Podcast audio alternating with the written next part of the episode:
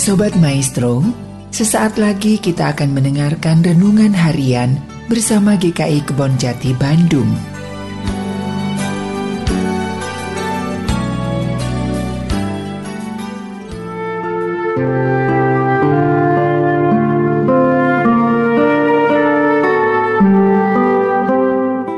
Selamat pagi saudara-saudara yang terkasih dalam Yesus Kristus. Bacaan kita pada hari ini diambil dari Keluaran 23 ayat 1 sampai 9. Janganlah engkau menyebarkan kabar bohong. Janganlah engkau membantu orang yang bersalah dengan menjadi saksi yang tidak benar. Janganlah engkau turut-turut kebanyakan orang melakukan kejahatan dan dalam memberikan kesaksian mengenai suatu perkara, janganlah engkau turut-turut kebanyakan orang membelokkan hukum. Juga janganlah memihak kepada orang miskin dalam perkaranya.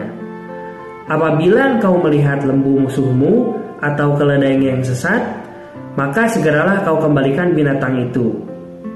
Apabila engkau melihat terbah keledai musuhmu karena berat bebannya, maka janganlah engkau enggan menolongnya. Haruslah engkau rela menolong dia dengan membongkar muatan keledainya. Janganlah engkau memperkosa hak orang miskin di antaramu dalam perkaranya. Haruslah kau jauhkan dirimu dari perkara dusta. Orang yang tidak bersalah dan orang yang benar tidak boleh kau bunuh.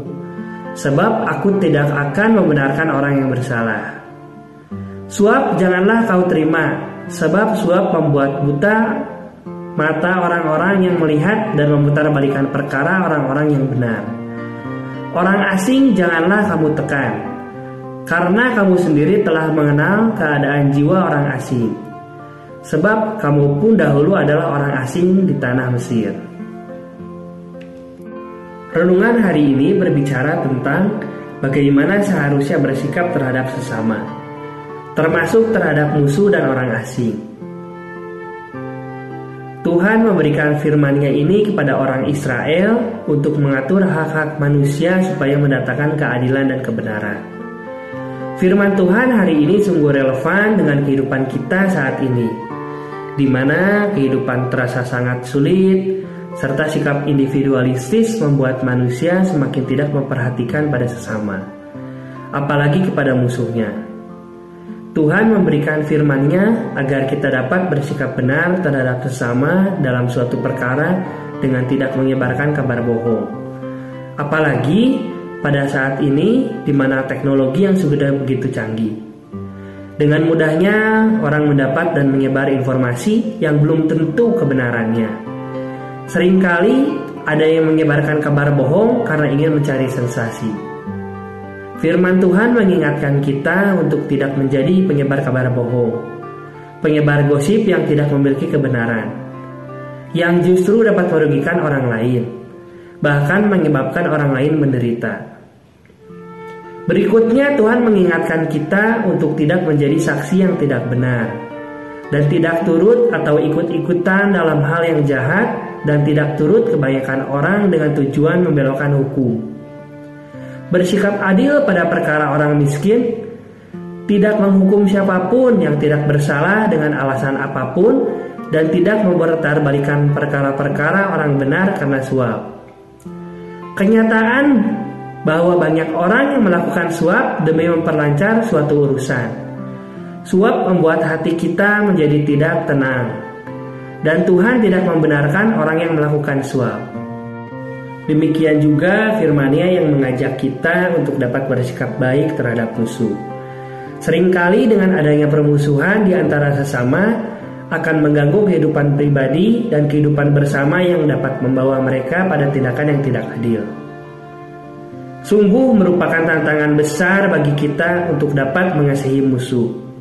Bahkan hewan ternak memiliki musuh pun wajib ditolong. Demikian juga Tuhan mengingatkan kita bersikap benar dalam menghormati dan menyambut orang asing atau pendatang dalam lingkungan kita. Seperti dalam firman-Nya, orang asing janganlah kamu tekan, karena kamu sendiri telah mengenal keadaan jiwa orang asing. Sebab kamu pun dahulu adalah orang asing di tanah Mesir. Kita bisa menyambut orang asing atau pendatang dengan ramah dan dengan tangan terbuka. Hendaknya kita berpegang teguh pada firman Tuhan sebagaimana yang tertulis dalam Filipi 4 ayat yang ke-8. Jadi akhirnya saudara-saudara, semua yang benar, semua yang mulia, semua yang adil, semua yang suci, semua yang manis, semua yang sedap didengar, semua yang disebut kebajikan dan patut dipuji, pikirkanlah semuanya itu.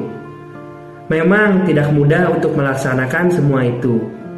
Tetapi Roh Kudus akan menolong kita betapapun beratnya tantangan yang harus kita hadapi. Amin. Tuhan Yesus memberkati.